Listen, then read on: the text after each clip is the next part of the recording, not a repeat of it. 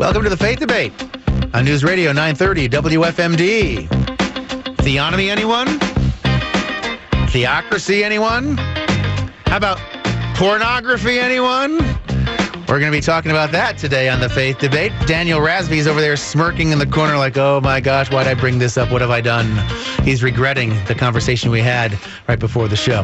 Daniel Razvi is one of the pastors at a church that meets in Thurmont, uh, meets at Imran's house, and they have a website for a ministry that they uh, do as a family for quite a long time now. It's been a number of years. It's called Conquered by Love Ministries, and their website is conqueredbylove.org. And um, Elijah Dirksen, I'm meeting him, you know, for the first time with these recording sessions on these topics, but he's known Daniel for quite a few years.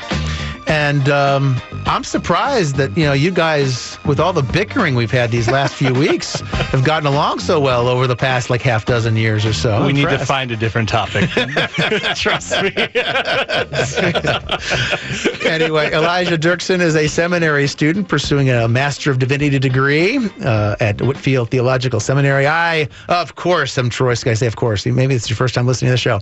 I'm Troy Skinner. I've been hosting this show since 2004, and I'm the pastor of a of a church in Frederick called Household of Faith in Christ. You can connect with the social media. You can connect with the show. You can connect with me. You can connect with the guests on the show. Whatever, at householdoffaithinchrist.com. That's householdoffaithinchrist.com. So related to some of the things we've been talking about in recent weeks, when we're talking about theocracy and sacralism and Christian nationalism and all those sorts of things, part of the dialogue so multifaceted, isn't it? It's part of the problem, actually. We can't make headway because we're spinning our wheels in different directions. Uh, it's like a tug of war. You know what I mean? It's like it's like one of those. You ever see those tug of wars? I think they do it at, at Awana, where there's multiple teams tugging on the rope at the same time. There's like four, five, six teams pulling on. Diff- like all the ropes are connected in the middle. And so it's not just a linear back and forth. It's like multi-directional, and that's kind of what the, this Christian nationalist theonomy kind of thing is like. We're all over the map on this, and part of the discussion uh, involves Dennis Prager, one of the Yes. leading voices in "quote unquote" conservatism. Although I've never quite bought that, he's he's a neo-conservative at best. But anyway, um, Daniel's been following that a little more closely than I have. So, what, there- how did Prager get it wrong this time? Well, so there's, I actually agree with a lot of what Prager says. Oh, okay. his How did he get it right this time? But uh, but not this not in this case. Oh, okay. In this case, it's very wrong. But uh, I'm just saying, in general, I do agree politically on many issues. yeah, I do Prager too. Stuff. I do too. But Dennis Prager is He gets a lot of the moral ones wrong, though. he is he's he is a Jew, and I don't know if he's Orthodox, but he's uh, they, he was just involved in a series done with the Daily Wire on Exodus, and is Dennis Prager is the one running that I think, but uh, Ben Shapiro was there uh, on one at least of this episode, and Jordan Peterson was there, who I I would say I'm, I'm not really necessarily sure if he's if he's a Christian. He he doesn't even really tell you normally. Was there a Christian in the room? I don't think there was a, anybody in the room that I would say is, is definitely a true, obviously a true believer. I mean, Shapiro's not. He's Jewish. Shapiro's not. Prager's So- Jewish, and I don't know So what. they were talking about Exodus as a documentary of uh, you know what uh, how how the the law was given and what is what is the book of Exodus about and how does it apply at all. And Dennis Prager made the comment, and uh, this probably is a few months ago by the time this is airing, but uh, then he made the comment uh, something to the effect of. Uh, when we get to the, the commandment that says thou shalt not commit adultery, these Christians have added something to that, which is lust, and that's a thought crime. And there's a difference between Judaism and Christianity. That Judaism punishes only um, actions, and Christians punish thoughts. And I can I'm so glad we have all these Christians, and it's wonderful. But I'm not good enough really to be a Christian. Basically, what he said. None of Um, us are. And uh, That's kind of the point, actually. and and he said Judaism has no such thing. There's uh, you cannot commit adultery with your eyes. There's only one organ you can use to commit adultery. And he said and he said I'm, not trying to be crass. That's literally it's impossible to commit adultery with your eyes.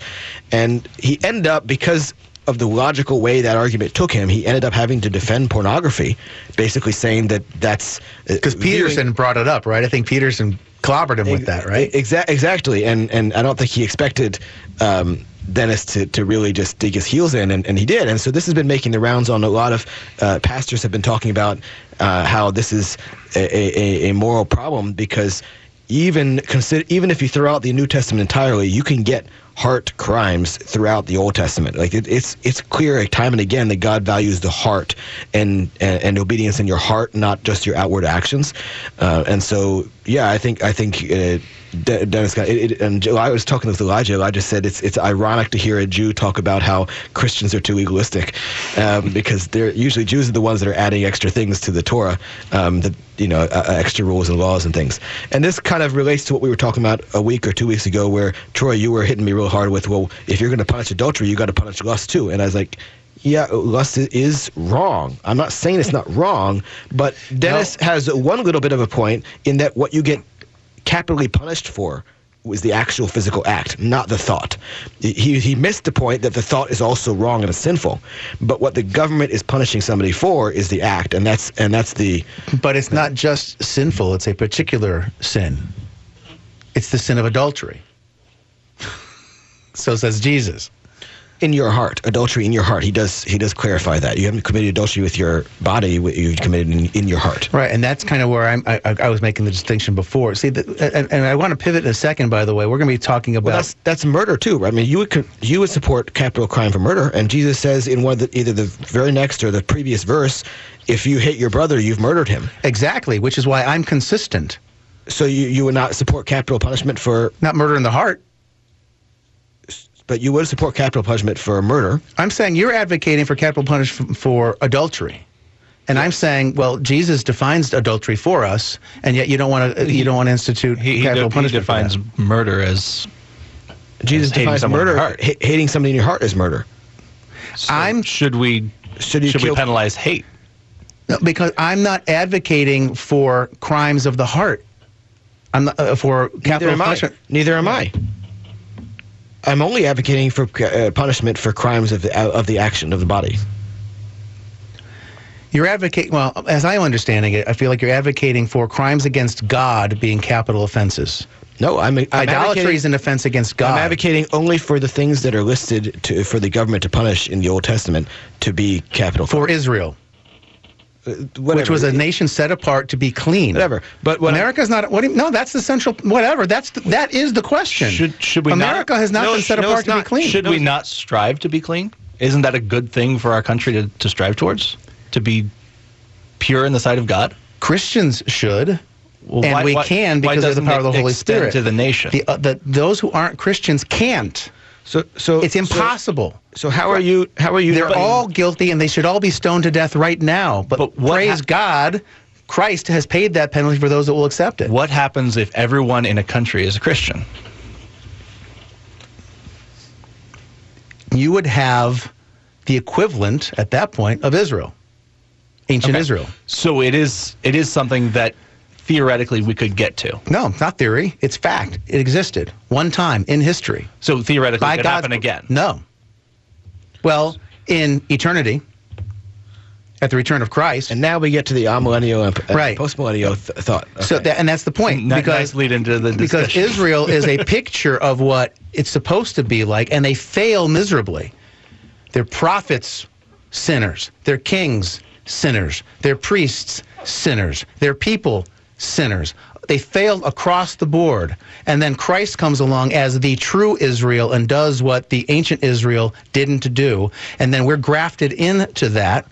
Believing Jews, right? Believing Gentiles, grafted into that. And then we live out in perfect fullness what was supposed to be the case 3,000 years ago for all eternity when Christ returns. So that, and if we lose the uniqueness of Israel, of ancient Israel. I got to distinct it from the present day modern nation day state. Um, if we lose the distinctiveness of ancient Israel, we really muck up our understandings of what eternity so is. No nation can kiss the sun and turn away his wrath. No nation can be pleasing to God in your in your view, because in eternity there's not going to be nations, right? No, there is a nation, a royal nation, a holy people. Well, it's nations plural in Psalm 2. It's talking about the, the peoples, the ethnic groups coming together to form the one nation in Christ. That's the whole point of what the New Testament is teaching us. We're talking about ethnos. We're talking about the, the surrounding the surrounding countries that were supposed to be influenced by Israel is what's being talked there with that plural nations. All Egypt or whoever, all the countries around Israel are to so, be influenced by what Israel was doing. Just like now, the Egypt of today should be influenced by the Israel of today, which would be so three of three of those citizens are in this room right now. So they're nations without being nations. They're they're nations without the, the or Borders. they're they're nations or peoples without No, that distinction. The context there isn't talking about geopolitical stuff. It's talking about people groups, the unbelieving people groups, set apart and distinct from the people group that is a nation state that's to be an example of what will be forever in the future. And and, and, we, you're flipping. We can go there in a see if I can second. find it real quick. But I will say that to to uh, to transition now, because we want to get into how eschatological views can affect all of this. Mm-hmm. Uh, we have, I think, three different views represented in this room, which is kind of interesting, and none of them are dispensational. Isn't that interesting? because a majority of uh, American Christians would identify as dispensational, whether they know it or not. Their theology is dispensational. Let's put it that way. So we had a, a pretty lengthy discussion about eschatology on this show a number of months ago, and as best as I can tell, I think Daniel Razvi would fit uh, if not squarely, would fit best within a what's called a historic premillennial view, and that is distinct from the dispensational uh, premillennial view. So he's a premillennialist, but in the historic sense, not in the dispensational sense. Just and uh, in one sentence, uh, that means that I believe in a literal thousand-year reign of Christ here on earth that has not started yet, as of the date of this recording, and and uh, but with the laws and and covenants not having gone away in the in the Old Testament. It's not that there was that was for that time and place, and now it doesn't apply at all. Yeah. So so that view is that Christ will return, and then the millennium starts. That's Correct. what's a pre-millennial, right? The, the the return is pre to the millennium's kicking off. Right. And, And um, it has not started yet, as we speak. and some of the conversation we had be- before the show started, um, Elijah is uh, self-described as a post-millennialist, and I'll let you do Correct. what Daniel did. You can describe what you mean by that. Well, the the idea of post-millennialism is that Jesus comes back after the thousand years, the kingdom of heaven, the millennium has been completed. The it is a lead up to his second coming rather than the the the after show, basically. Now, just for clarification purposes, because Daniel made the point that he's expecting a, kind of an exact thousand years. Are you expecting an exact thousand-year millennium Uh, well? No, I, I would say a, a thousand years is a symbolic of a, a, a large number, like. Jesus owns uh, the cattle on a thousand hills, or he's faithful to a thousand generations. right. Okay. It's- and you and I define th- that the same way, and which makes sense because I'm an amillennialist, and so in simple terms, uh, the amillennialist view is kind of a combination, a blending of your two views. So, um, the millennium has already started, and uh, although Christ hasn't uh, fully returned for the second time, that's something we're going to talk about uh, here. We get into the preterist, uh, partial preterist uh, discussion. But he hasn't returned in the way that he will. Uh, that um, when we're talking about millennial reigns, that that kind of return, uh, typically that kind of discussion anyway. So the, the millennial reign has already arrived, but not in its absolute fullness. And then after he arrives, we'll experience a continuing reign uh, for an immense amount of time, eternity, um, as an ongoing millennial reign uh, with with Jesus King. So those are the three views. Now it, it is related to what we've been talking about with the Dennis. Prager thing and theonomy and Christian nationalism, all that sort of stuff. Uh, you guys talk for a little. Explain how you see the connections and how these weigh in on how people are weighing in on these matters.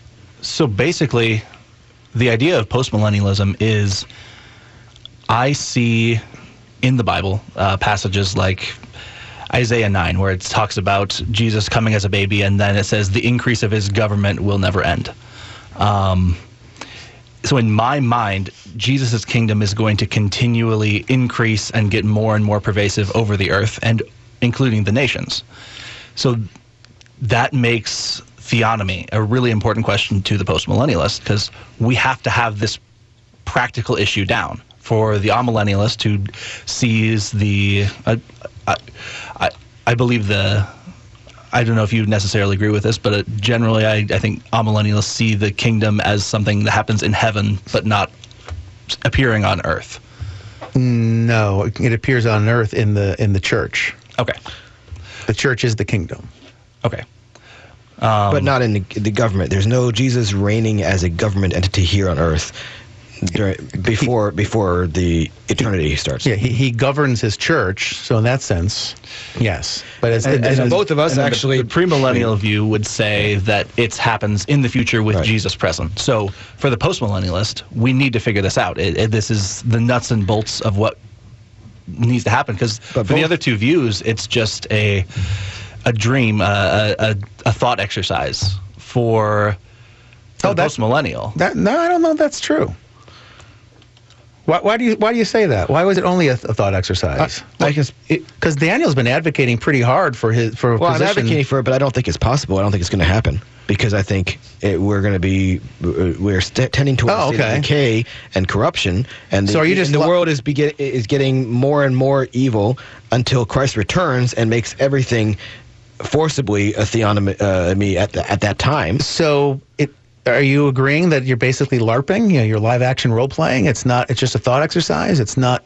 It's just. It's just No, I esoteric think- and. Well, I mean, that, that's like saying, well, you're you're reformed and you believe only the elect are going to get saved. So why would you bother witnessing to people? Well, because God commands us to witness to people, right? So i even if i i with with or without you, they'll still be saved. You could take a very extreme hyper Calvinist view and say and say that there's no point in witnessing, but that forgets the passage that says you must witness. So similar to that, I mean, I think that Christians Yeah, I'll go should- further than that, but that's a separate discussion. And- and to- Christians to- should Christians should strive to make a a, a, a a world in which Christian principles are being followed, and the government is part of that. But God does save through means. That's the difference, right? So if I witness to somebody, God might work through that witnessing to actually save them. So it's not just a thought exercise. It's it's a practical reality. And to be fair to amillennialism, they're not quite as black and white as the premillennium postmillennium as regards to optimism. There, there's optimistic amillennials who could see the entire world being transformed and then the end comes. But there's also the pessimistic amillennials who would see nothing but darkness and despair and no chance of a Christian government. And I'm both. okay. And it sounds weird, but I, I, don't- I don't mean that as a joke. I'm, I'm, I'm both. I see uh, Cycles. I I see cyclical things happening in church history and in world history and that and that sort of thing. And so sometimes things are on the ascendancy, sometimes they're on the decline until Christ comes. That's just the, that's kind of the way it is during the now. You know, there's uh, there's a phrase that's used by amillennialists a lot, right? The, the now and not yet, or the already not yet. So Christ is now already king, but not yet in the way that he will be. That And, sort of thing. and honestly, the average post millennial is probably going to agree at least partially with that, but we would say it's trending upwards.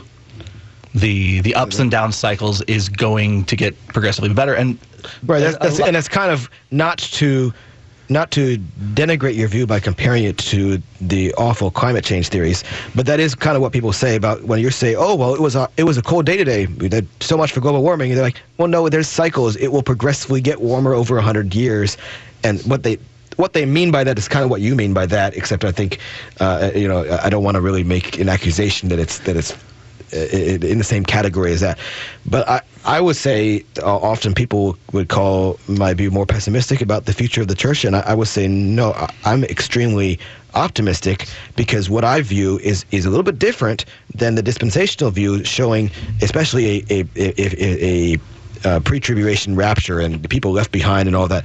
I believe that we'll be here on Earth the entire time, and that's not actually a bad thing because we'll be protected here in Goshen, just like Israel. so when I say that I think premillennialists in general are pessimistic, I'm not talking about in general. I'm talking specifically about in church history prior to Jesus. Pessimistic about the op- uh, about uh, the success about of whether the church and the gospel is right where about the how successful there will be question. that nations be converted as a whole. Right. I think that'll happen pretty instantaneously. Because we're all optimistic after Jesus comes. Right. I, I think instant that'll be kind of instantaneous that all Israel is saved, but it's at the point of, of Christ coming. Now, this might come across as a cheeky question, but it's not meant to be a cheeky question. Sure. But the church age is now 2,000 years old. Mm-hmm. About, you know, not quite, but almost 2,000 years old. So, is your read on history, uh, does it align with that idea, that, that post millennial idea that things have been generally on the increase? There's been an incline over time? Well, I, I would certainly say it is. I, we started out with 11, and how many people do we have professing to be Christians now? I, I'm not saying that all of them are Christians, but the church is in a whole lot better shape than it was at the very inception of it. Is the It- it- church in a better place today than it was I'm talking globally, you know, uh, than it was 200 years ago. potentially not but that that's those cycles that are trending upwards we have some time periods where we do great amazing things like take over the roman empire or reform the church Oh, I don't think that was necessarily a great thing. it was at the very beginning It- Th- th- That was that was a sacrilegious deal. That's how, how do you think we got the Crusades? the, before I'm not so before- sure I You mean- agree that was a good it's the thing. spread of the gospel through the Roman Empire, not Constantine. You're not Correct. I'm not. I'm not talking about how great Constantine is. I, I say I think that's hor- that his form of government was horribly flawed and a, a bad first experiment. But we went from a society where, if you were a Christian, you got tortured to death because you were a Christian, to the entire society. At, the very least, not killing the Christians anymore.